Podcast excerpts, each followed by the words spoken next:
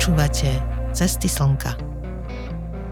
Rozprávanie o hudbe a hudobníkoch a s hudobníkmi, ktorí našli prístav pre svoje diela v Slnko Records. Dnešným môjim hostom je Daniel Salontaj, s ktorým sme spolu od roku 1997. V roku 2001 sme založili našu prvú kapelu Dlhé diely a zároveň vzniklo aj Slnko Records. Odvtedy sme vydali v tomto našom vydavateľstve 16 našich albumov spoločných a Dano okrem toho vydal dva solové. O tom všetkom a samozrejme o gitarách sa budeme rozprávať v tomto rozhovore. Príjemné počúvanie od mikrofónu vám želá Šina.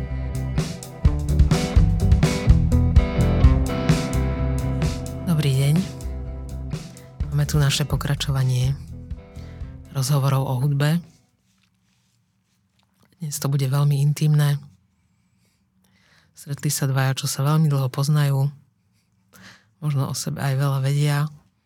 Ale myslím, že ešte nejaké informácie nájdeme, ktoré medzi nami neprebehli, ale hlavne, ktoré nevedia naši poslucháči. Vítam tu Danka Salontaja. Ahoj. Ahoj, no teším sa, na čo prídeme. Som rád, že tu sedím so svojou externou pamäťou.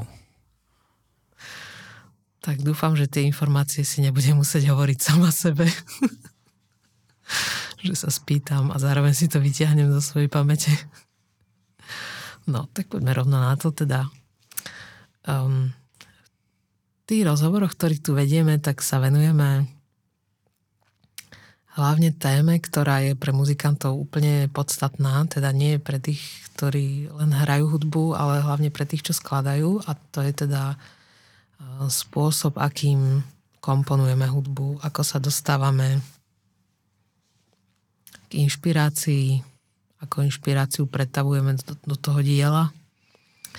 A ja by som rada vedela, ako si sa ty stretol s hudbou prvýkrát, ktorý bol ten tvoj okamih, ktorý naštartoval celú tú ďalšiu dráhu, ktorú si podnikol s gitarou alebo s gitarami. Mal by to byť taký aha moment, že keď človeku niečo zasvieti. Nemusí to byť jeden moment, môže to byť aj, aj ťahlý moment, Hej. Ktorý trvá nejaké obdobie v nejakom veku, kedy sa človek tak pretvoruje a, zistuje, že niečo pre neho začína byť veľmi dôležité a, a niečo pre neho končí iné. No, obdobie, keď som si uvedomil, že hudba existuje mm, a že ju niekto tvorí,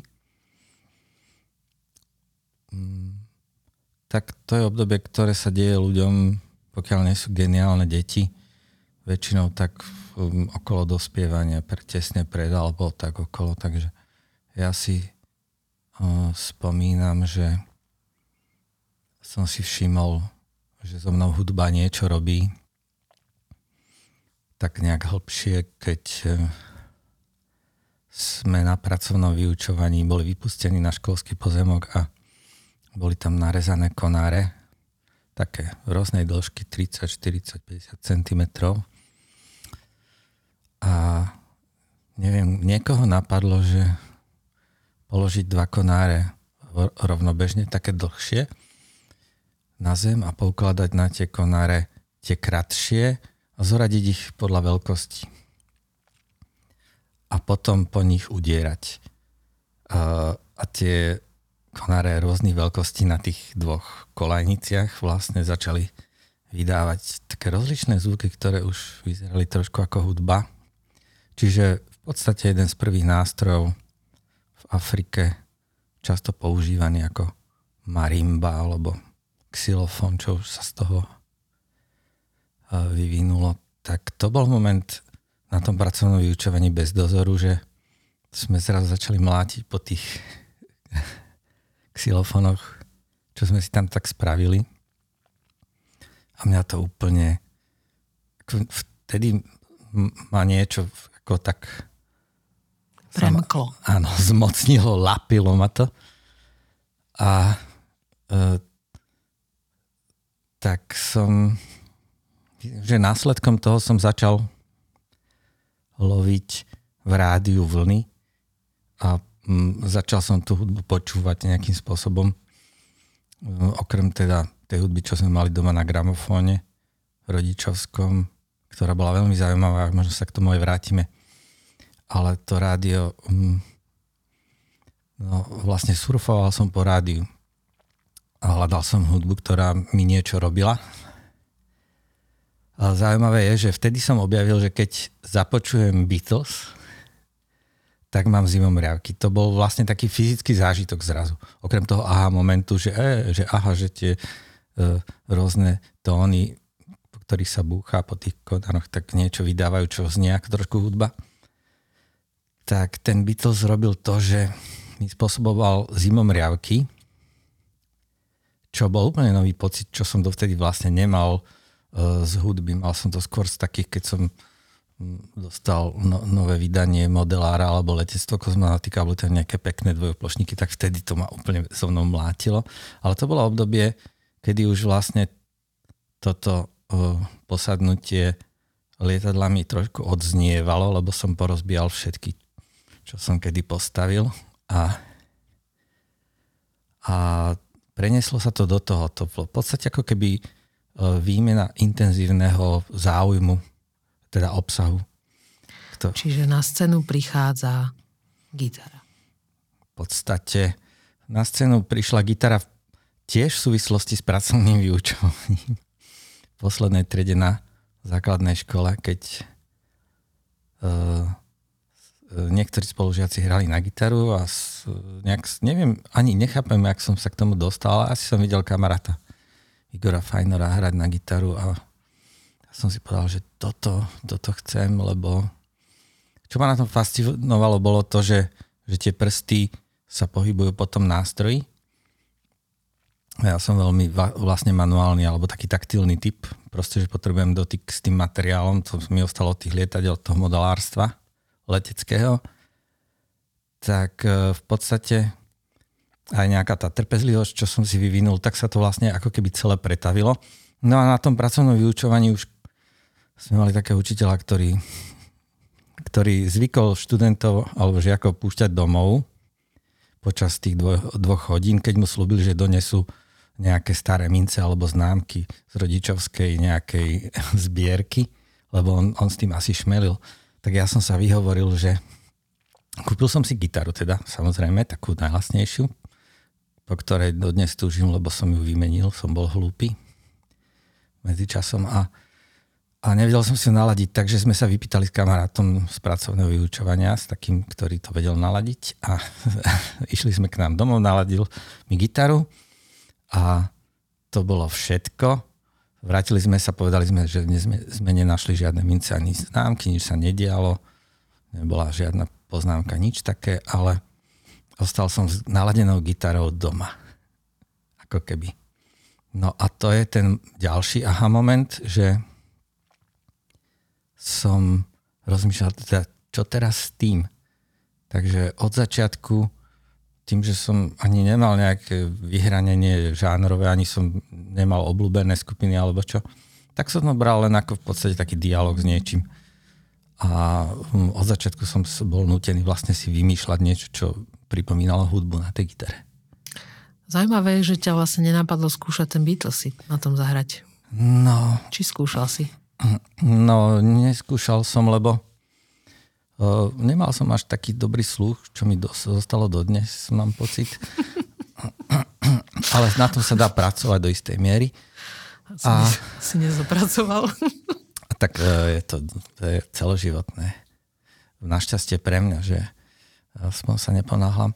Ale uh, je pravda, že, že som ako keby, že mal rád, keď som počul, že niečo pekne hrá z toho rádia, ináč počúval som rádio uh, maďarské.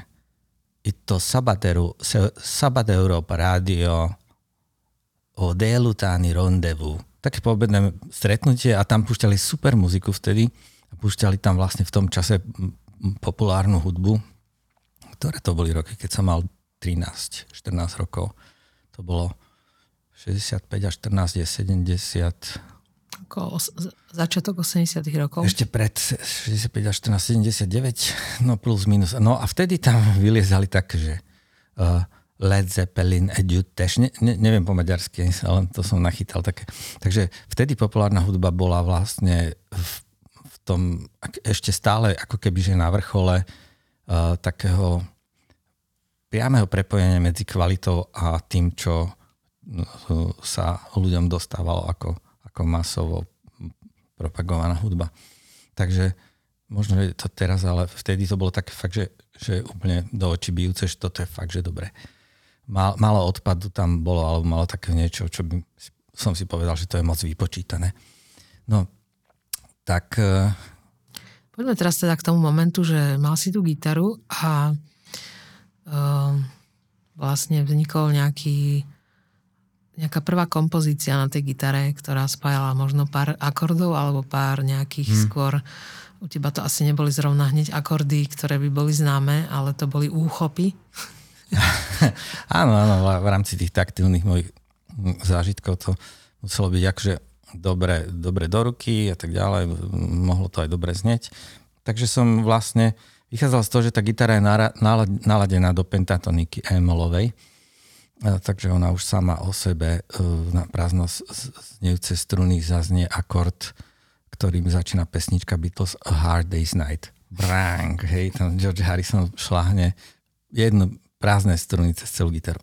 No a tak som k tým tónom prázdnych strun uh, sa snažil prichytávať pekne postupne jednu strunu niekde na krku, uh, inde akože pritlačiť prstom, alebo dokonca dve, to už je, za, to už je vlastne náznak nejakého hmatu.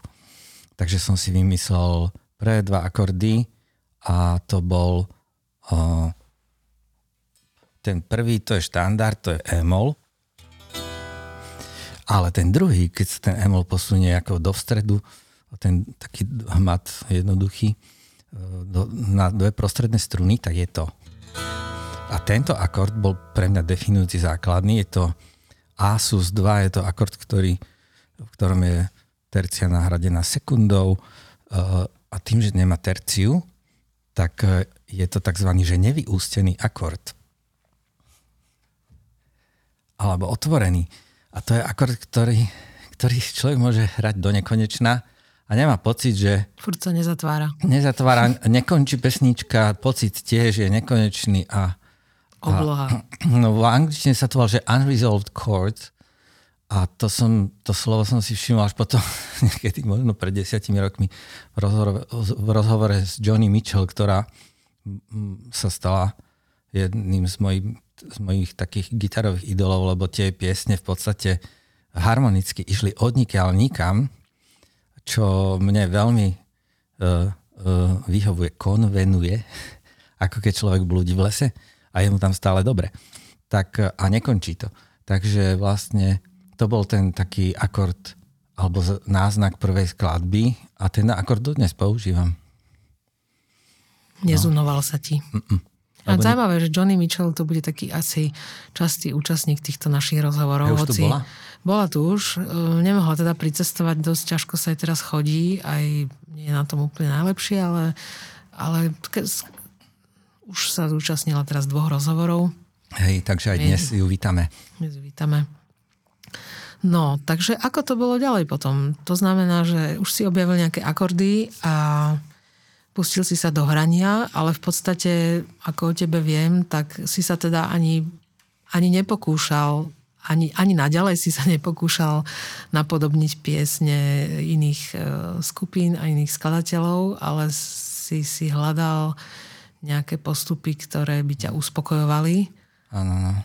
Lebo to, čo som sa pokúšal, ma neuspokojovalo, lebo vlastne nevedel som utrafiť presne tie hmaty. Treba som počúval veľa. Len ten prvý hmat by to stíšil najlepšie. To... Boba Dylana som počúval, mal som trojalbum koncert pre Bangladeš a tam je jedna celá strana. Čiže 5 pesničiek a zvyšok sa tlieska. A nekonečne potlesky. To si skúšal? Nie.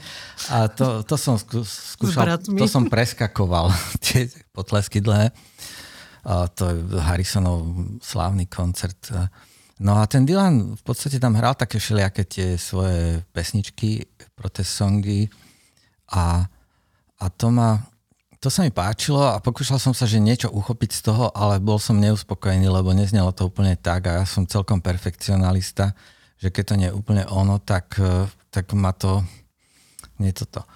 A zároveň mm, uh, trošku som trpel aj tým, že keď náhodou nie, niekto sa objavil, kto ma videl, že držím gitaru, veď teda doma, keď niekto prišiel na návštevu a zahra niečo a vtedy ja som vlastne mal mm, trošku som bol taký zahambený, lebo zahra niečo znamená, že zahra niečo, čo, čo vieme, že je dobré a že je to hudba. Čo poznáme. A, čo poznáme. A ja som mal iba to svoje. Ale pamätám si jeden moment, že trošku som lúskal noty. Z, mali sme takú knižku angličtiny, som chodil už vtedy na Gimpel, uh, učebnicu, nie? A tam bola pesnička Clementine in a cavern, in a canyon, da da da da da da da and his daughter Clementine. No a uh, ja som si tam tak brnkal z tých nôd, som to lúskal a uh, pekný text, ináč smutný, proste otec s dcerou uh, bez matky žijú, on, on chodí proste fárať to zlato a, a je to smutné celé, sú chudobní to bolo také, akože text ma zaujal, bol taký smutný. A ja som si tu, tak som si tú melódiu akože luštil z tých not a otec vtedy tak otvoril dvere a že Clementine. A on nevie ani po anglicky. No asi to poznal z tých českých šlágrov, ktoré boli mm. vlastne domestifikované, ale zachovaný názov pesničky alebo referen, že Clementine. Takže vtedy som si uvedomil, že aha, aha, aha, môže to niečo ľuďom evokovať, ale musí to byť niečo povedomé. Ale každopádne gitara mi ostala na dlhé roky. O, o, dovolím si povedať e, až dodnes, ako, ako mm, nejaká situácia, možno alibi, že byť sám, uh, niečo prežívať, uh, v podstate mi fungovala ako psychohygiena, som si uvedomil, alebo taký nejaký spôsob, ako sa dostať do nejakej vnútornej rovnováhy. Nie, že by som bol v príliš veľkej nerovnováhe, ale vyhovovalo mi to podobne ako pri tých lietadlách, keď sa človek štúral s tými drevkami a lepil a lepil si prsty a, a čuchal ten kanagon. Tak uh, bolo také solitérske a toto mi vyhovovalo. Taký ako keby, že rozhovor. Ako veľmi bezpečný spôsob komunikácie s niečím, čo sa dá odložiť, keď už netreba to počúvať a, a zobrať si to do rúk a vyliať do toho nejaké pocity alebo čo?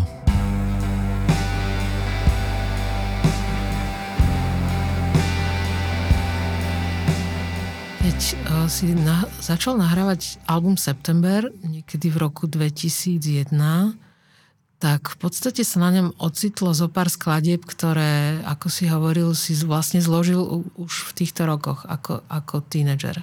Alebo to bolo až na tu si ich potom dal? Mm, Počkaj, že myslím, myslím, otázka vlastne znie k tomu, že, že smeruje k tomu, že e, v tom veku, v takom tom prvom styku Hej. s gitarou prvé roky ti vzniklo Hej. niekoľko Áno. Zaujímavých uh, kúskov, ktoré sa potom s tebou vlastne ťahali dlhé roky a si ich uh, v rôznych zostavách um, sa pokúšal poňať.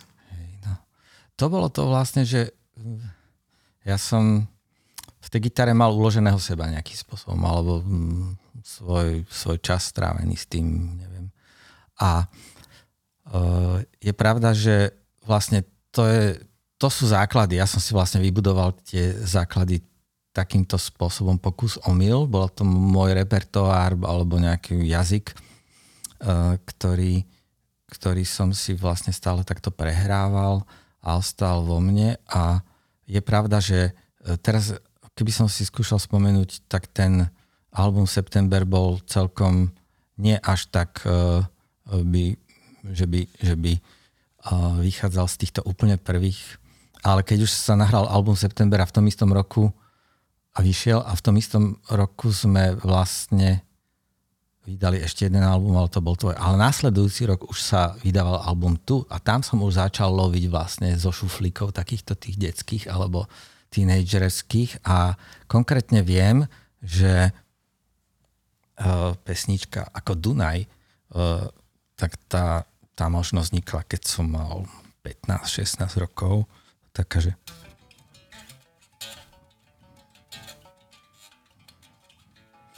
No proste taká nejaká zvláštna konglomerácia zvukov vybrnkávaných. A to je motiv, s ktorým som vlastne vrástol a v podstate, e, keď som mal, dajme tomu, že 15 rokov a natočili sme tu, to som mal koľko rokov? Teraz je to Neviem, ale bol rok 2002. 2002, to znamená, že som mal 30... Bolo to asi tak okolo 15 rokov neskôr. 16. 17. No, nevie, nevie niečo sa. také. Niečo také, no. Ale tak e, už, už predtým, predtým si vlastne ju hral aj s inými zostavami, nie? Hej, hej, v podstate áno. Teraz vlastne neviem, hral asi, som ju... asi my, my sa tu úplne nevenujeme takému, Také ako keby, hej. takej archeológii, e, že by sme spomenuli s kým všetkým si áno. kedy hral, lebo to, to ma až tak... Ani mňa až tak nezaujíma, uh, teda respektíve, neviem, možno to zaujíma ľudí, ale to sa dá vyhľadať všetko. Ale, ale bol tam jeden veľmi, veľmi, veľmi, veľmi, veľmi dôležitý moment a to, že vlastne ako náhle som tú gitaru trošku vedel naladiť a trošku som si vybudoval tie svoje chodničky, tak som s tým svojim bývalým spolužiakom zo základky, ešte už som bol na Gimply, on bol inde na nejakej inej škole, tak sme si hrávali spolu na gitarách. To trvalo možno 3-4 roky. A sme sa stretávali každý týždeň u, v jednom dome v starom meste v Trnave. Tam bola taká miestnosť, tam si sadli a tam sme hrali hodiny. A on nosil pesničky, ja som nosil pesničky a ja som sa veľa od neho učil, lebo on bol, bol aj stále je veľmi vlastne obdarovaný tým celým takým uh, spôsobom hrania na gitaru. A to, ten zážitok, ale vlastne tie roky strávené takýmto hraním a vzájomným nejakým inšpiro, inšpirovaním, to, bol, to bolo niečo, čo, čo bolo asi najdôležitejšie preto, že, preto, aby som mohol si povedať jeden, jedného dňa, že dobre, chcem hrať na gitaru, aj keď mám vyštudovať niečo iné. Že, tak to, to, to je veľmi dôležitý moment, že živé hranie s človekom pôvodného repertoáru môjho alebo jeho a Uh, nehrali sme žiadne covere, nič, proste bolo to čisto ako keby, že o ohmatávanie, uh, skúmanie hudby, mm-hmm. toho zázraku. No a táto situácia sa potom vlastne zopakovala uh, o niekoľko rokov neskôr, ale mňa tam zaujímalo to, že starý dom v Trnave, bol ten dom niečím špeciálny? No bol, bol špeciálny tým, že bol na tej hlavnej ulici v Trnave, a bol Pavlačový a na, tom, na tej Pavlači bol bol kamarátov brat, tam mal byť a potom mal jednu izbušku, tomu hovoril, mimo mm-hmm. toho bytu, boli samostatné dvere, my sme prázdna, malá miestnosť s krásnou drevenou dlážkou, ten dom musel byť veľmi, veľmi starý, bol Pavlačovi a steny také, jak zo, zo Sautkových fotografií, akože charizmu to malo to mm-hmm. miesto a bol tam zvuk v podstate prázdnej miestnosti, ale tým, že bola relatívne malá, tak nebol, nebolo tam také veľmi nepríjemné echo. A tým, že to bola stála, stará drevená dlážka, tak to malo taký, takú, takého ducha. Mm-hmm. A to bolo miesto, kde sa diali zázraky. Naozaj občas prišiel ten jeho brat starší, muzikant tiež, a on si len tak sadol, alebo niekedy aj so svojou ženou, na zem, lebo tam neboli ani stoličky, len tie dve, na ktorých sme my sedeli. A oni tam sedeli a ticho počúvali a, a, a nemukli a my sme vtedy vlastne uh, už začali hrať ako keby... Pre publikum. No prijali sme to, že, že je tam jeden až dva páry uší, ktoré tú hudbu nejakým spôsobom vnímajú. A, takže vlastne sme sa naučili, alebo sme začali vnímať, že, že tá hudba robí niečo s nami. A, to je fajn, ale zároveň, keď sa tam objavia ľudia, ktorí to počúvajú a dajú tomu svoju pozornosť, tak uh, nadobúda také kvality, ktoré by nenadobudla, keby sme si to naďalej mm. riešili ako len našu takú internú záležitosť údobnú. Hej. A potom vlastne, keď si sa odsťahoval z Trnavy, tak išiel si na vysokú školu do Bratislavy a tam podľa toho, čo si pamätám, si hrával hlavne v kuchynke na intraku. No to bolo príšerná akustika, lebo to, bolo, to bola betonová miest, akože budova, tak a úzka kuchyňa, vysoký strop, takže tam bol šialený hal, ale taký, že, že to trošku Mňa zaujíma, že, no, a mňa zaujíma, čo sa v tých rokoch vlastne dialo s tebou a s, a, a s gitarou. Čo sa udialo za tých 5 rokov, čo si bol na škole? No v podstate som, som pokračoval v tomto svojom mode, že, že stále lovím v podstate ako keby, že v sebe, v sebe možno inšpirované nejakou hudbou, ktorú som medzičasom už intenzívne počúval a od začiatku som počúval vlastne hudbu, ktorá ktorú dodnes som schopný počúvať, že za nič z toho sa nemusím hambiť alebo sa nejakým spôsobom skrúcať, že jej. Takže mal som šťastie, že ten Igor Fajnor, ten prvý môj gitarový ako keby kamarát, tak e, jeho mama predávala v Opuse v Trnave a uh, dlho, mal tým že, tým, že mal toho staršieho brata, tak všetky najlepšie albumy proste mali. A takže som mal totálny zdroj, takže ja som vlastne obišiel populárnu hudbu a a keď teda, keď hovorím, že aj tie inšpirácie, tak, tak to začalo vlastne hneď jazzom a jazz rockom od začiatku. Ja som preskočil vlastne pubertálnu éru. A, a tým pádom e, sa dialo na tom matfize potom, keď som si tam, hrával tie svoje veci, že, že občas aj na chodbe, na chodbách sa hrávalo tiež. Mm. Aj u nás. A, že aj keď sa sedelo tam na chodbe a, ne, a som začal hrať, tak ľudia začali, že to tak zahraj, čo ja viem, z rozmláceného kostela. A ja nič. Proste. Začal, hral som si to, bola tvoja naj, najobľúbenejšia skladba, ktorú si nevedel zahrať. ja dodnes neviem. Ja ju hrám na ro, totálne rozladenej gitare a spievam úplne falošne. V podstate to má len text pôvodný. no ale čo sa dialo na tej vysokej škole, som zažil vlastne, že tým, že som býval s dvomi spolužiakmi na izbe, sme boli traja, tak ja som veľa hral. A výsledkom toho môjho hrania bolo, že oni okamžite zaspali. Lebo proste chudáci to museli počuť. Potom som začal chodiť aj do kuchynky. No Ty a si do býval v Mlínskej doline? Na Triakoch. Na Triakoch. No. Okay. A potom som chodil aj do kuchynky a do kuchynky občas si chodil variť kávu zaujímavý chalan a ten mal veľmi rád flamengo a pakadelusiu, tak to sme mali spoločnú reč. A takže s tým sa dal hovoriť, uh, rozprávať o hudbe, ale v podstate odkedy som vlastne odišiel z strany, tak som úplne nemal takých akože mentorov alebo ľudí, s ktorým by som si men- vymienial hudbu. Už to bolo v podstate celé. Bol, ocitol som sa s tou gitarou sám. Už Však to si aj vlastne chcel vždy. Mňa skôr zaujíma to spojenie, že, že e, na nejakom konkrétnom mieste, keď si napríklad s tým nástrojom, že aký druh inšpirácie sa vyskytuje, takže vlastne nátri ako v kuchynke to bol jazz rock. A, nie, tak to, bolo, to boli také tie mo- moje prelodovačky, ale ja sa, sa ešte vrátim do jedného momentu na, v druhej triede na gymnáziu, takto na jar ako teraz zhruba som bol s, s dvomi kamarátmi, spolužiakmi sa prejsť do Kamenáča, to je také, mm, a, mm, taká štvrť okrajová Trnavy s rybníkmi a my sme tam vybrali, ja som mal tú gitaru. A ja som tam šiel, e, tak sme si len tak brnkali, blbli sme, a, a išli sme cez pole a zrazu ma ovanulo.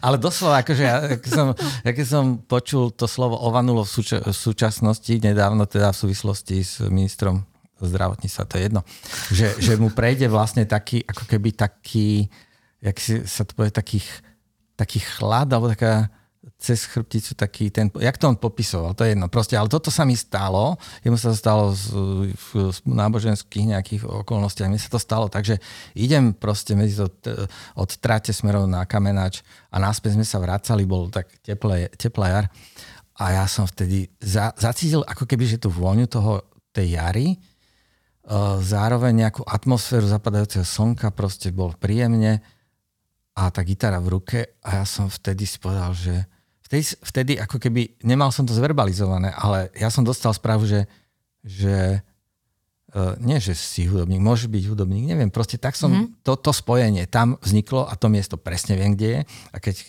sme chodili uh, vlákom um, cez Trnavu alebo okolo Trnavy, je, je to z vláku proste na dohľad, tak ja vždycky to miesto, keď sa blíži, ja sa už naladím.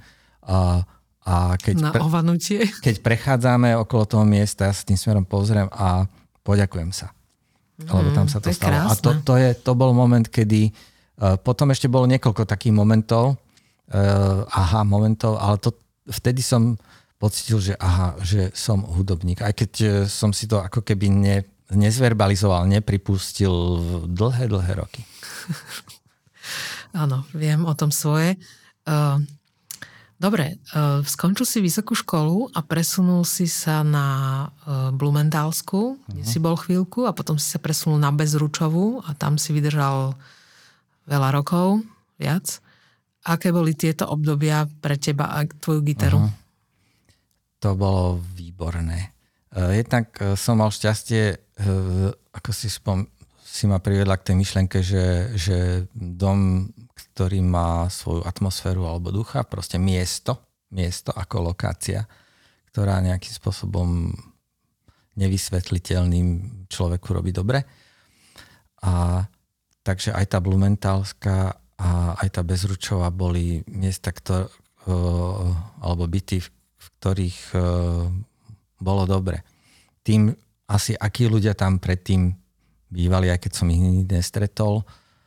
A, a, čo mali spoločné, že tam bol veľký pokoj, že tam sa dalo byť dobre ticho. a myslím, že takže aj, aj keď konkrétne teda na tej bezručovej jedna, čo bol veľký dar, vlastne už po prvom roku v Bratislave som sa mohol presťovať na tú bezručovú, tak uh, tam ten byt mal nejakým spôsobom veľké čaro a uh, ja keď si spomínam na to obdobie uh, a na tú hudbu alebo na ten môj pocit, tak veľmi súvisí s tým, s tým priestorom a okolím. Ty si tak vôbec taký, taký človek uh, interiérov. Hodí kotvu a je tam. Hodí kotvu a nechce sa z neho pohnúť a hlavne nech mu ničím nikto nehybe.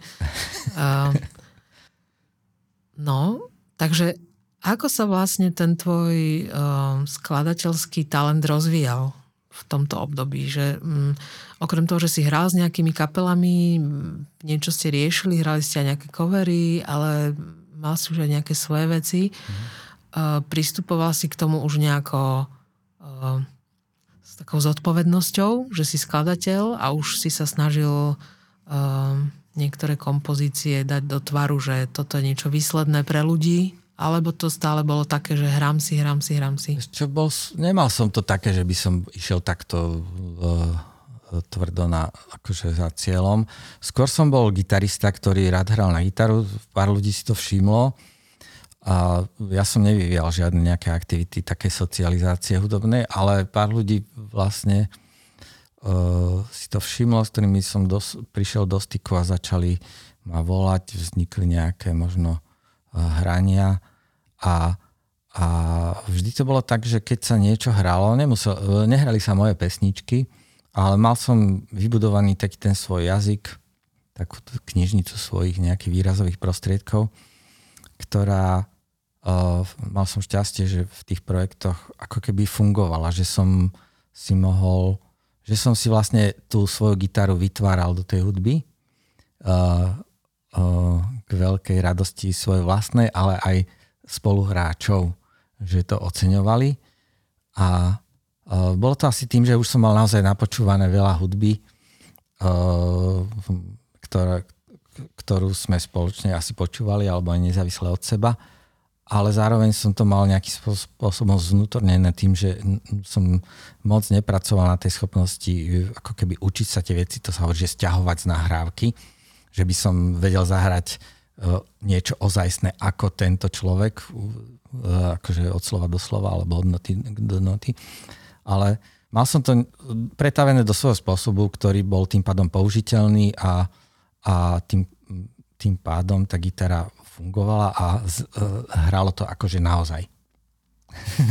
a ja som sa dopracoval do takého stavu v podstate uh, takého, jak sa to povie, že, že uh, adrenalinového funky gitaristu, ale, ale nehral som funky, ale mal som taký ten šmrt v pravej ruke, uh, že, lebo som baví ma vlastne pracovať rukami, Takže to, to sa tam prejavovalo v tej hudbe a preto v takejto temperamentnej hudbe to ľuďom robilo dobre spoluhráčom.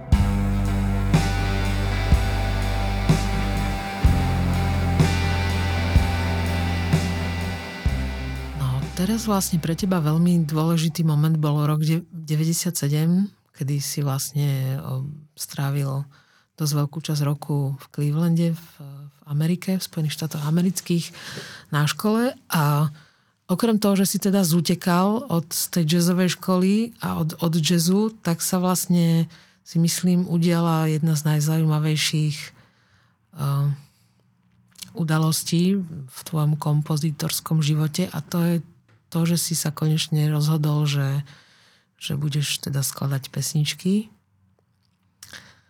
Ako k tomu došlo? Hm. Uh, možno takou skrátkou sa ešte vrátim do tých 90 rokov, keď som vlastne hral s rôznymi ľuďmi v rôznych situáciách. Prvá bola vlastne v divadle Gunagu som hral uh, v niekoľkých hrách ako muzikant, tam ma zlanaril Marian Jaslovský to bola prvá hra a už si nepamätám, zvol nástupám v riedkom vzduchu, bol to taký muzikál. Uh, divadelná LP platňa s prestávkou na obrátenie. to Čierno Havranovi sa dohralo a tá prestávka na obrátenie, áno, naozaj sme ju robili, lebo hore bol bar, takže sme ohlásili prestávka na obrátenie, všetci si vyšli na bar, obrátili do seba niečo, vrátili sa. Takže tam, na, takže tam bol tam to bolo celkom zaujímavé, lebo vlastne som už bol ako keby z, e, e, v telese, ktoré bolo nejakým spôsobom vnímané ako zaujímavé aj hudobne, aj, aj divadelne a tak malo publikum a tak tam som a, a potom tá druhá a to bolo zaujímavé, a to sa volalo, že len tak láhučko, tak to bola hra, v ktorej hrala, hral trio, ako kapela, dokonca kvarteto, a tam hral Mizera na klavír, Jaslovský zase na saxofón, uh, ja na gitaru, uh, Andrej Juráš, ktorý hrá v polemiku na bicie, tak tam hral na bicie a Oskar Róža uh, na basu. A občas tam prišiel Maťko Valihora ešte ako mladý chalan.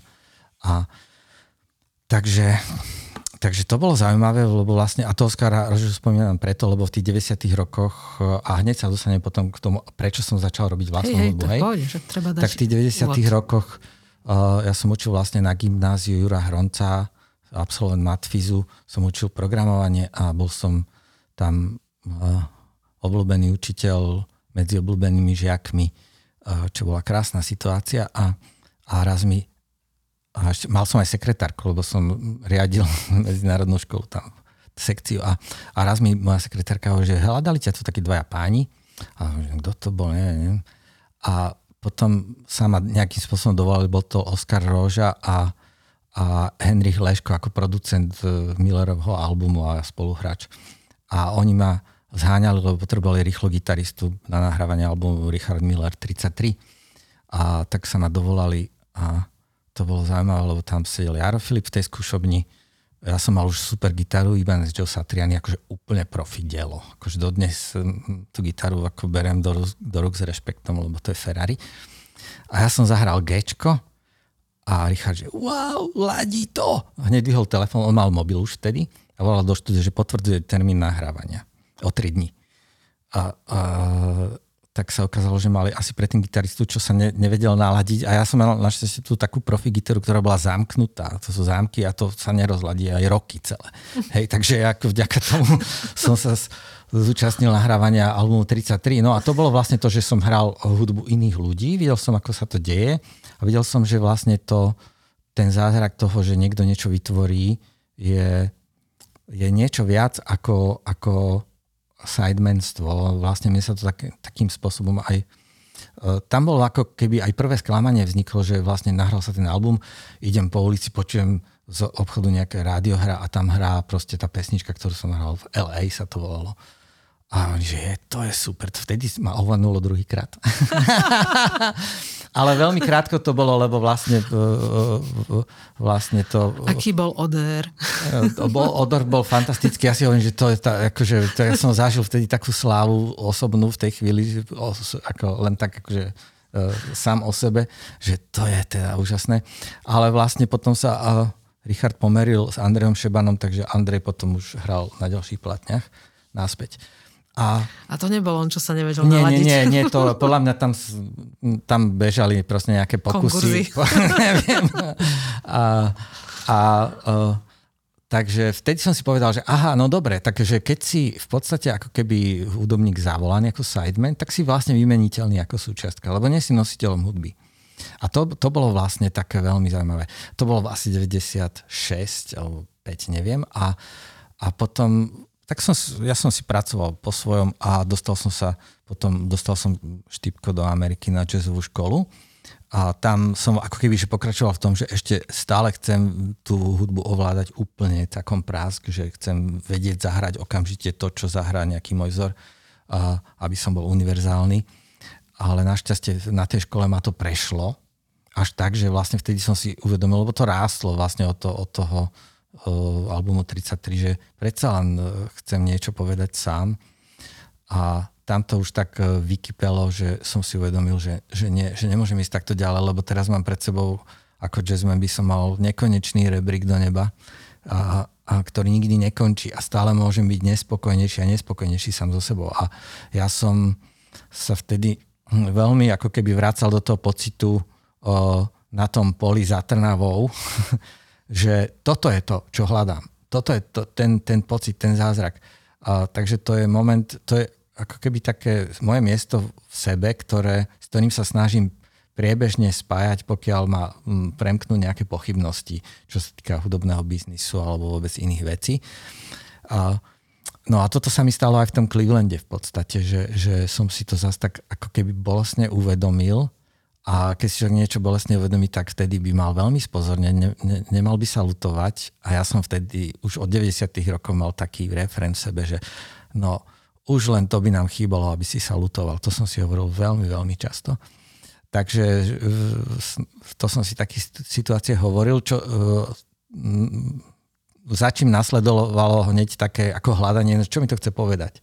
Takže v, v tom Clevelande mi to chcelo v podstate len naznačovalo, že toto nie je tá cesta a tu je niečo iné, tak sa vráť do toho bodu B a o, od neho začínaj ďalej, ale udrž si ten pocit uh, uh, prvých dní s gitarou naladenou a objavovaním tých unresolved chords, tých nevyústených akordov. Takže, takže to, to, to mi ostáva akože už navždy.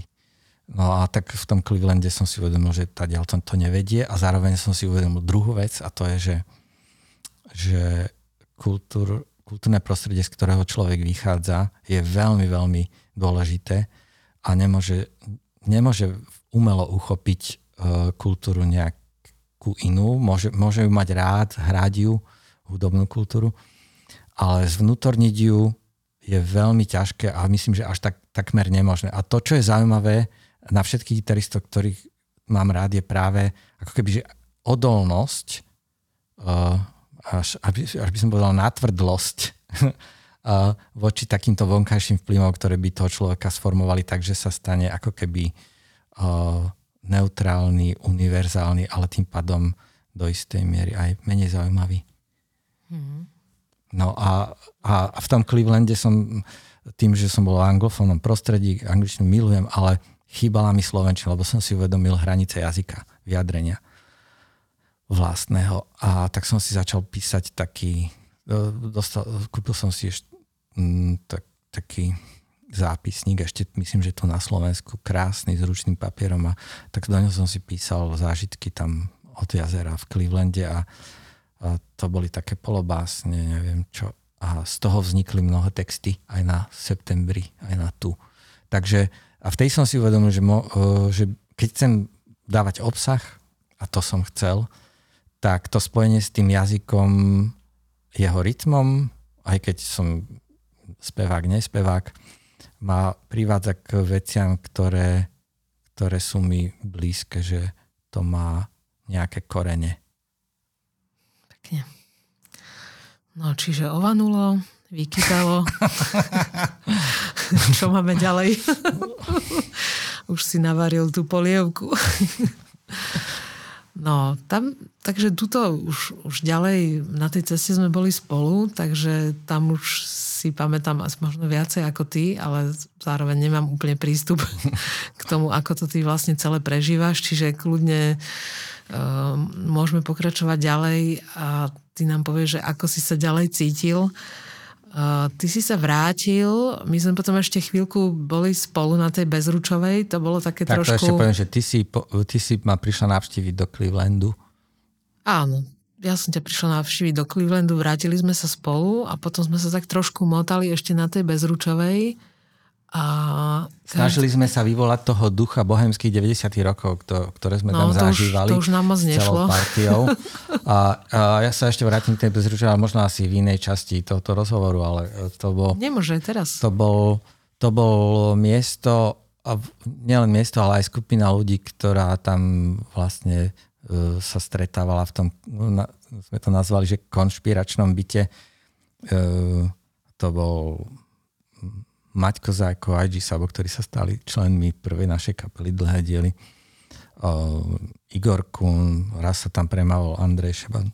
Veľa muzikantov a tam sa vlastne keď v Bratislave sa zavreli podniky niekedy o desiate, niektoré častokrát, tak e, my ľudia väčšinou tak zazvonili o pol jedenástej. Pamätám si, že raz nás navštívil Martin Valihora, to bola veľmi duchovná návšteva. Áno, no a, a, a Mali sme tam takéto kontrolné dni. Áno, kontrolné dni, ale, ale čo sa tam dialo, že sa tam vlastne sedelo ticho a počúvala sa hudba a to bolo, to bolo krásne. Vlastne ten, pocit, že, že si s ľuďmi, kto, s ktorými si rozumieš až tak, že nemusíš veľa rozprávať, len tak byť.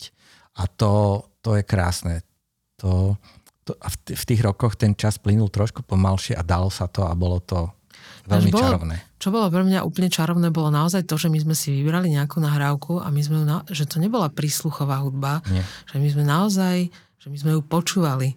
Že, že to, my sme sa stretli kvôli tomu, že poďme si toto spolu počúvať a sa to počúvalo a fakt, sa do toho nekecalo, lebo každá sekunda tej hudby bola veľ, veľa dôležitá. A neopakovateľná. A neopakovateľná. v tej konštelácii tých ľudí. Hej, hej, a to, tam som uší. si uvedomil, že vlastne, že, že poče, čím viac takýchto pozorných, talentovaných uší počúva hudbu spolu, tak tá hudba vlastne alebo ten zážitok každého jednotlivca z počúvania rastie, že, že je to akože amplifikované, že to že je zosilnené, ten účinok. To bolo veľmi, veľmi zaujímavé. No. No a potom nastal taký moment, že sme sa proste s bezručkou museli rozlúčiť. V podstate sme to urobili dobrovoľne a my už sme vlastne na tej bezručke sa pokúšali tak nejak nie, niečo hrať spolu a niečo, niečo sme tam O niečo sme sa pokúšali, ale nejak to až tak moc nikam neviedlo. Nemala som pocit, že by to nejak napredovalo. Pre mňa to viedlo. Teda viedlo to samozrejme k tomu, že, že keď sme sa presťahovali na tie dlhé diely, sa to potom rozbehlo. Ale mierim k tomu momentu, že to presťahovanie na tie dlhé diely bolo pre nás uh, fatálne. Osudové. Ako, ako, ako si na to ty spomínaš? No, ja ešte, ešte sa vrátim k tomu, že vlastne v tých, e, jak sme sa vrátili z Ameriky, ja som prestal vlastne cieľene používať to, čo som vedel. E, čo som sa naučil aj no, to je tvoja v Clevelande a tak ďalej, že som prestal solovať a tak ďalej, takže som úplne zmenil spôsob hrania.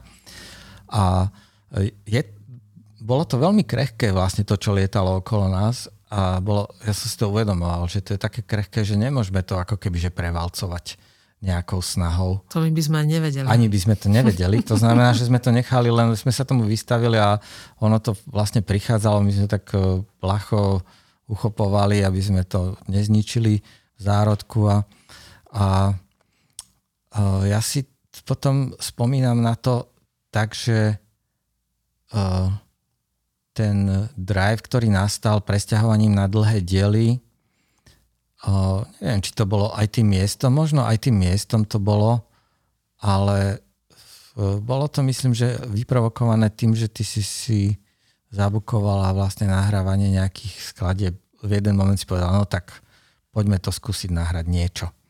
A, a u v slovenskom rozhlase. A vtedy mi tak dosvaklo, že počkaj, tu sa niečo mení. Že tu sa vlastne už začína ako keby zúročovať to všetko nažité, a napočúvané a nahrané navymýšľané len tak, ktoré sme, čo sme si v sebe vlastne udržovali, alebo na tých nahrávkach sme to mali. Ale ja, som, ja by som aj celý život takto existoval, keby vlastne ty si ne, neukázala, že tak teraz sa ide takto. Tak ja už som mala hlavne za sebou celý ten rok, um, kedy som bola už oddelená od viac menej, od, od tých bývalých prác. A už som vedela, že, že proste nastáva nejaký zlom, len som nevedela vôbec aký a že čo to, čo to vlastne celé bude. A dosť som sa celý ten rok tým zaoberala, až sa to vo mne tak nazbieralo, že, že niečo treba ísť urobiť, lebo sa zblázním, že už proste nemôžem uh-huh. akoby byť v tom, v tom medzistave, že niekde tú energiu musím oprieť. A tá energia tam bola naozaj strašne silná, aspoň neviem, ja som to tak cítila, že, že um, nie, že by som predtým nemala energiu, to nie, ale tiež som ako keby slúžila iným ľuďom a to obdobie skončilo a ďalej bolo treba proste sa do niečoho oprieť a už, už mi to bolo trošku dlho, ten rok celý, kedy sa už ešte sa nič nedialo a už sa nič nedialo, teda už sa nič nedialo a ešte sa nič nedialo. A tak som začala byť trochu asi netrpezlivá a z toho to celé to vyšlo, že ja to proste už idem robiť, lebo už, už nemám čas sa tu ponevierať. Ja som mal furt pocit, že mám stále čas. No však máš ho stále. Ale, však, ale bolo to tým, to... že vlastne som to bral nie takto, že by som... Nemal som akože stred, krátkodobý, strednodobý a dlhodobý plán vôbec, asi ani ty. Ale nemal som ani taký, také pnutie, že, že niečo. Ale vedel som, že už to, už to bolo zrelé. Ako pripustil som, že áno, že poďme, poďme hľadať to čaro. No ja som nemala vôbec žiadny plán. Ja som sa snažila tak, ako to robím aj doteraz, ako skôr uh, započuť, že, alebo uvidieť, že kadiaľ to cesta vedie a keď, som, keď sa mi to podarilo, tak som sa proste po nej vybrala a bolo mm. mi vlastne jedno, či ostatní idú za mnou alebo neidú. V momente, ak som videla, že to je tá moja cesta, tak ja po nej idem a hotovo. Áno, to je a idem, a idem si svoje. Takže díky, že si sa pripojil. Áno, ja som sa rád dosť pripojil. pomohlo. Ja, ja, ja ako pán na to, ja neviem, nechcem tu robiť nejaké takéto, že... Tak nerob.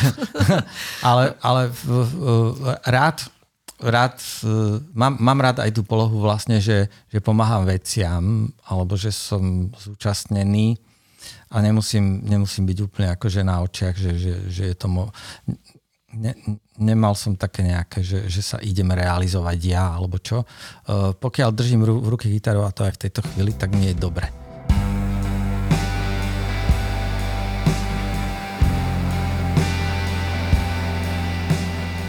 Dobre, tak ešte, ešte chvíľku svojho času mi daj um, mne a tebe s gitarou. uh, skúsme teraz nejako týchto posledných 20 rokov, um, ktoré sme vlastne robili určité veci spolu, a teda aj s inými ľuďmi, že čo sa u teba vlastne udialo, keby si tak porovnal ten rok 2001 napríklad a teraz 2021, že ty ako gitarista alebo ty ako skladateľ, že, že čo sa v tom oblúku vlastne udialo, že uh-huh. či to bola taká um, velikánska zmena nejaká, alebo, alebo to vlastne už všetko predtým v tebe bolo a už si to iba používal, alebo čo sa udialo? Ak si to teda pamätáš. Či to vtedy bolo v tom 2001 vo mne? Nie, nie, nie, tak, tak vôbec, že keď sama, sám seba porovnáš ako skladateľa a uh-huh. gitaristu 2001-2021, že, že, že či, to bol, či to bola taká skoková zmena a objavilo sa toľko všelijakých vecí, ktoré si predtým nevedel, alebo či si vlastne už bol natoľko zrelý, že si to už len používal a už sa vlastne nič zaujímavé neudialo? A, tak v prvom rade, keď teraz vlastne po tých 20 rokoch sme trošku počúvali tie staré nahrávky, tie prvé dve, lebo sme uh, ku každej pesničke a ešte stále sme v procese, na, píšeme vlastne nejaké také pocity, čo si spomíname, že ako to vznikalo a tak uh, si to spisujeme. A pri tom počúvaní som zistil, že, že nie je že, nie je nejaký mm, priepastný rozdiel medzi tým 2021 danom a a 2001 danom. Dokonca v, ist, v istých ohľadoch je ten Salontaj mladší uh, veľmi ďaleko, ďalej než ten Salontaj starší a v istých ohľadoch je to obrátenie. Uh, uh, um, čo sa týka gitary, tak uh, ten Salontaj mladší mal, mal super, super presnosť a cit a dynamiku, uh, lebo, lebo, lebo nebol zmanglovaný vlastne živým hraním a situáciami uh, diskomfortnými, ktoré vlastne občas prichádzajú pri tom hraní, kedy človek trošku zhrub, zhrub, zhrubne. To znamená, že mal som ako keby veľmi, veľmi vyladené akože vnímanie na veľmi jemnej úrovni a, a dokázal som to ovládať. A to je vlastne to čaro tých albumov. Ono to asi funguje aj teraz, keby som o 20 rokov si počul to, to čo dnes robím, tak tiež by som si povedal, že fíha, že takto. Takže uh, tak ten Dano bol vlastne otvorená gebula, ne, nerozumel úplne všetkému, čo hrá a ani, ani a dobre, že tomu nerozumie, lebo vlastne uh, bolo tam viac to očaranie tým, tým zázrakom, že niečo vzniká, tou inšpiráciou. A bolo to priamo pretavené do hudby bez používania ako keby racionálnych nejakých konštrukcií a aj hudobných, teoretických, ale aj takých nejakých, čo sa týka hudobného biznisu alebo zamerania, že čo s tým teraz a, a tak ďalej, e, čo je vlastne cesta profesionála, ktorá je sprevádzená takýmito myšlienkami. Takže to bolo také uh, úplne ne, nepoškvrnené, nepoškvrnené muzicírovanie, ktoré vlastne vytváralo veľ, veľmi, veľmi tak, také je, jemné čosi v tých nahrávkach je, čo vlastne naši českí bratia vlastne okamžite spozornili a sa im to páčilo. To, to, tá reakcia z Čech bola veľmi zaujímavá. Takže toto tam a za, zároveň sa mi veľmi páči na tom starom Salantajovi, že, že nehral viac, než bolo treba. Mm. Lebo to bol vlastne ten cieľ, to že, bol ten že, zámer. že nebudem solovať, nepredvediem tu proste kukurice. Kukurice to sú také veľmi rýchle behy na gitare, ja tomu hovorím. A keď sa vysype kukurica. No takže toto som ako keby uh, mačka, ktorá nevyťa, nevyťahuje drábky, proste len, len tak sa dotýka veci. A Takže všetko malo takú presnú mieru, až, až e, znie to, uh, tie skladby znie veľmi vyspelo vďaka tomu, že k takému niečomu sa človek dostane väčšinou tak pomerne neskôr, keď už sa vzdá svojich ambícií vďaka veku, ale my sme to mali z nejakého iného dôvodu už vtedy. A tak to, to sa mi veľmi, veľmi páči. Uh, Soundtide dnes je človek, ktorý uh, si postupne akože dovolí už uh, uh, takú snahu, že pochopiť to, že, že, že čo, o čo tam ide hudobne, ale pri zachovaní e, vlastne takých tých zadných dvierok, že, ktorými môže utiec z toho racionálneho e, uchopenia tej hudby do toho, do toho zázračná. Takže ja vlastne akože sa teraz dosť intenzívne venujem e, stále ako gitare a aj nechcem povedať hudobnej teórie, ale porozumeniu tých vzťahov, ale nie preto, aby som pochopil okamžite akúkoľvek hudbu a, po, a vedel, že toto je dobré alebo toto je zlé a takto to má byť a takto nemá.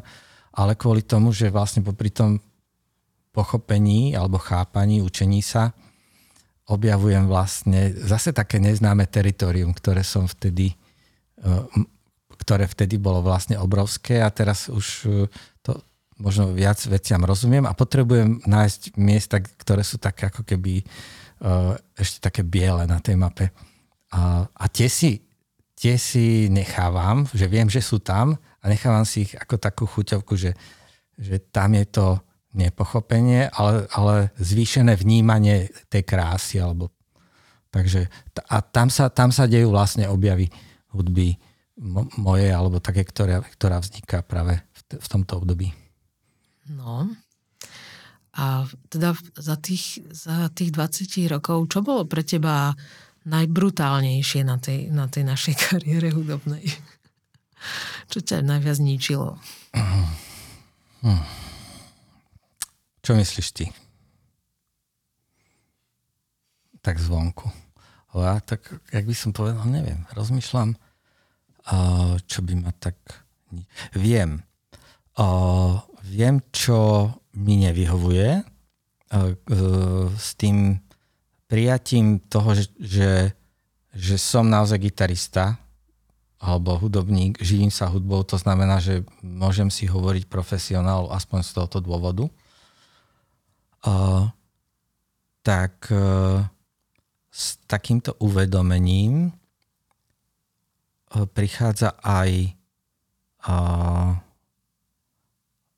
také porovnávanie sa v rámci, v rámci hudby mm-hmm.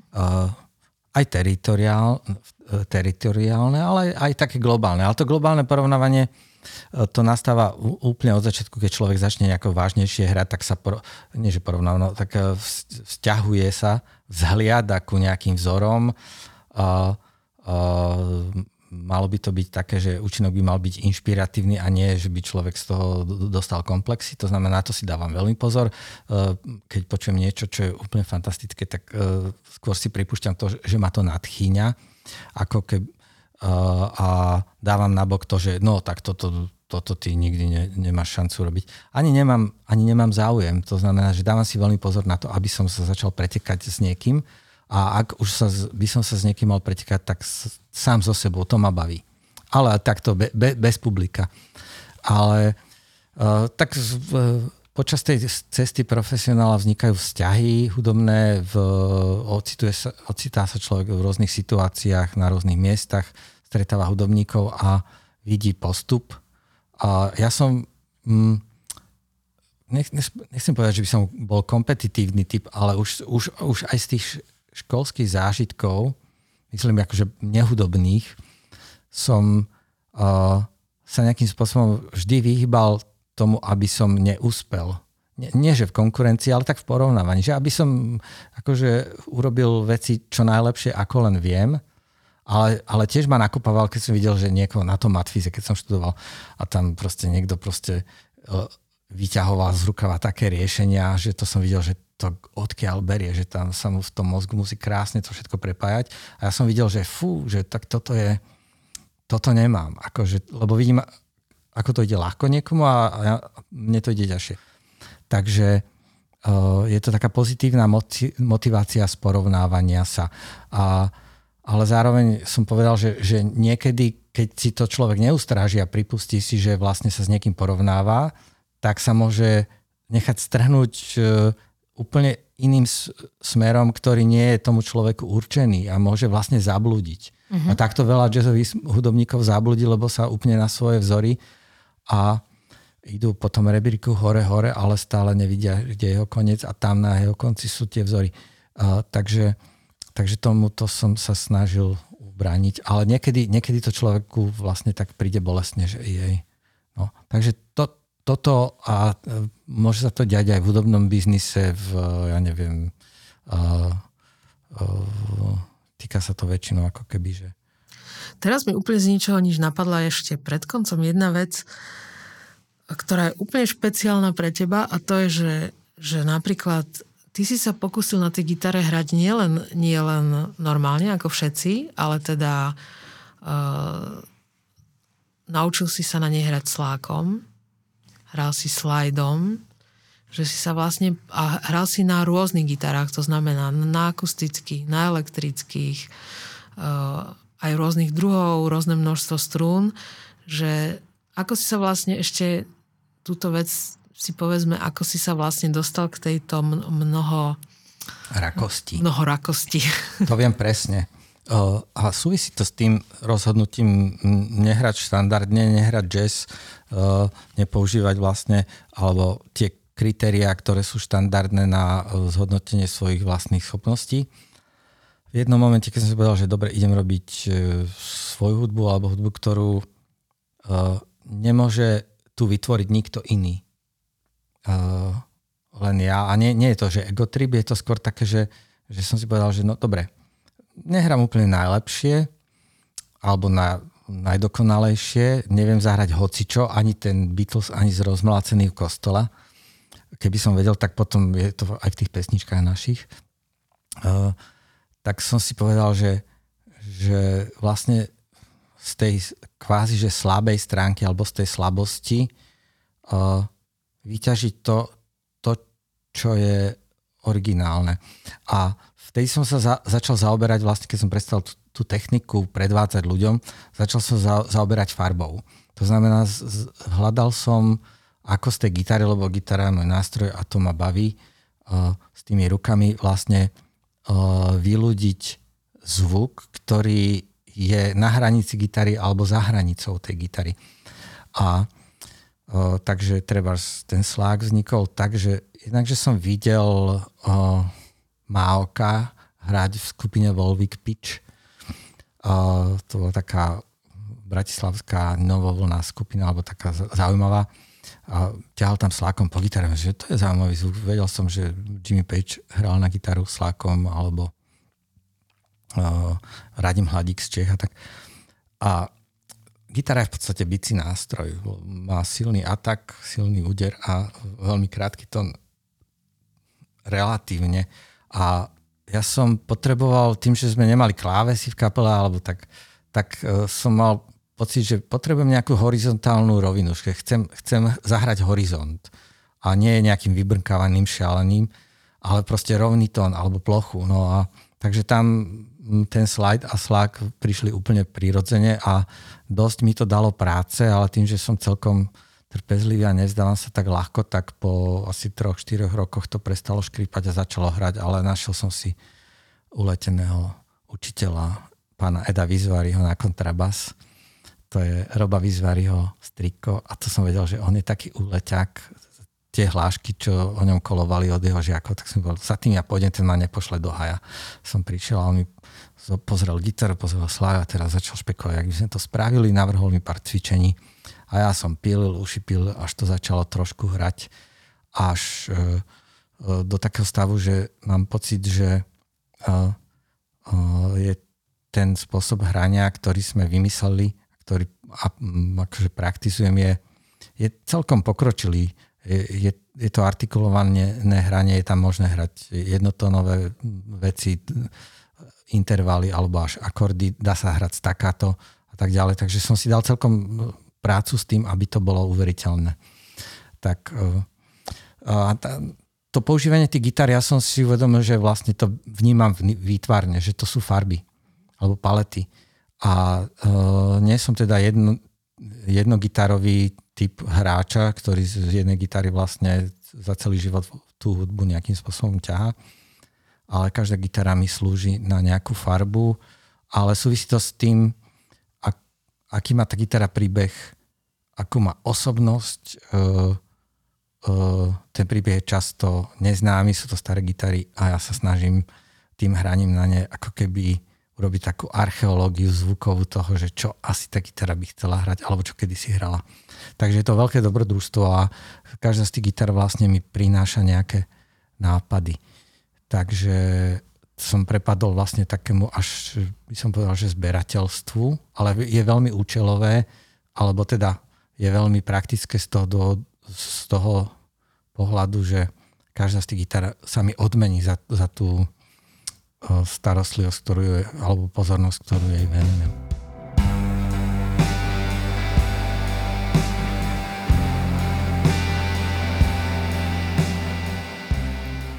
Čo ťa na hudbe fascinuje v týchto dňoch najviac? Tak akože v tvojom stretávaní sa s hudbou po po vlastne roku by sa dalo povedať necestovania a nehrania, alebo uh-huh. takom akože veľmi, veľmi máličko, veľmi máličko, len tak akože, aby sa nepovedalo, sme si niečo pohrali, ale v podstate sme nehrali, že čo ťa ten rok, nechcem vlastne ten rok, aby si hodnotil, ale, ale že kam ťa to priviedlo a čo je pre teba teraz vlastne tým hlavným zdrojom výskumu v hudbe? Kde som? kde som, no, čo robím. Je, ja som veľmi vďačný tomu mm, roku za to, že mi vyhradil toľko času a uh, umožnil mi vlastne uh, nereprodukovať to, čo uh, sme doteraz urobili, ale uh, keď človek sa chce niekam posunúť, tak potrebuje byť uh, nejaký súvislý čas uh, nie že sám, ale uh, nevystavený veciam, ktoré už niekedy urobil. To znamená, že ja, ja si môžem dovoliť teraz v tom čase urobiť ako keby, že takú, že stop a teraz sa púšťam do tej gitary znova, ako ten Danko, keď môj kamarát naladil počas pracovného vyučovania, keď sa išlo poza školu. A to, to znamená, že ja som sa dostal, alebo dostávam sa pravidelne do toho stavu, že všetko je možné a a dívam sa znova na tú gitaru ako nový nástroj, len už poučený z tých 20 rokov uh, s tou gitarou. A čo robím teraz je, že začínam počúvať gitaristov, kto, čo som dlhú dobu nerobil. Vlastne keď sme začali nahrávať dlhé diely, aj, aj Longital, tak prestal som počúvať gitaristov, lebo som zistil, že, že nechcem sa porovnávať so, so spôsobom hrania iných ľudí, lebo ja, ja som trošku ako keby špong, ja to hneď naberiem a, a už to používam. Takže som, je to také obdobie, kedy sa tou gitarou môžem zaoberať tak, že, že vzniká niečo, čo tam ešte vo mne ostalo e, ne, nepreskúmané, ale uchopujem to trošku už racionálne.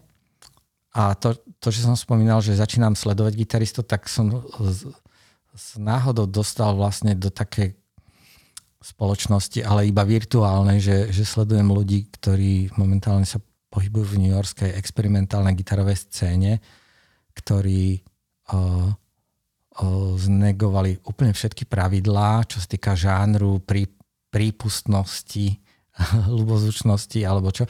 Je to, je to pekná hudba a každý z nich je úplne originálny gitarista. A to je Mary Halvorson, Ben Monder, Neil Felder a ešte jeden gitarista, ktorý si nespomeniem.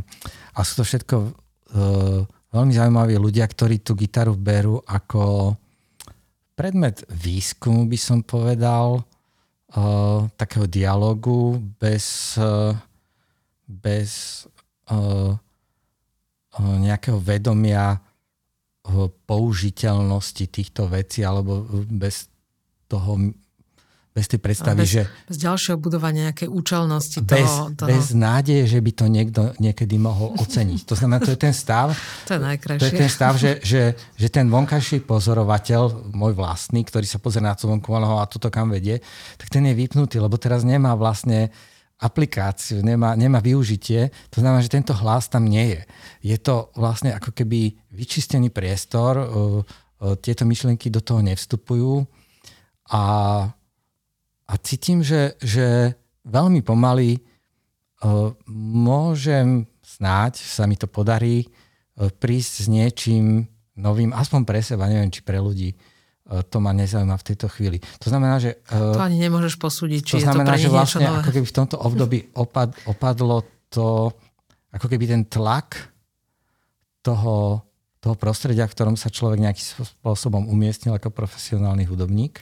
Čiže to je to najbrutálnejšie. Vlastne sme sa tak ok, vrátili k tej, k tej otázke, že to, to že, to, že niečo v tebe e, vie, že to bude posudzované a že sa tomu vystavuje, tak to vlastne bol taký akoby najťažší aspekt toho Áno. celého vonkajšieho no, hrania. No to je v podstate jak na tom Matfiz, že ja som akože končil s červeným diplomom samej jedničky, ale vedel som, že to nebola akože bola to super jazda, lebo som si roztlačil mozog úplne do veľkých rozmerov a schopností, ale zároveň som vedel, že ako keby, že splňam požiadavky svojej vlastnej predstavy o tom, aký mám byť matematik. Hej? A toto, toto vlastne sa môže stať aj hudobníkovi, že má tam toho svojho pozorovateľa, beholder, vonkajšieho, ktorý ho, voči ktorému ako keby nejakým spôsobom sa snaží uplatniť a, a sa, no, splňať jeho očakávania. No a toto tu nie je. A to je, to je niečo, čo... Hm, to je super. To je super a ja si myslím, že ne, nemali by sme, ja osobne to ani nerobím, uh, túžiť potom, aby sa niečo vrátilo, lebo ja som presvedčený, že keď to ešte chvíľu vydržíme, tak uh, príde niečo nové a to, tento čas, ktorý sme dostali, je dar na to, aby sme to mohli zavnímať, čo to je. Podobne ako my na začiatku tých milen, toho milénia, že sme to len pozorovali a nesnažili sme sa to prevalcovať uchopením, nechali sme to rásť a svojim prirodzeným rastom. No krásne. Tak ja ti ďakujem. Ideme sa tešiť na nový svet. Lúčim sa s tebou aj s tvojim pozorovateľom. Mlčanlivým. nech radšej nevyliezol, nech, nech zostane tam, kde je, však to je príjemné. Ďakujem ti. Bolo to veľmi výživné. Na zdravie, dobrú chuť. Kľudne aj dobrú chuť na no. nejakú hudbu. Um, ďakujem Ondrejovi, že tu s nami za sebou.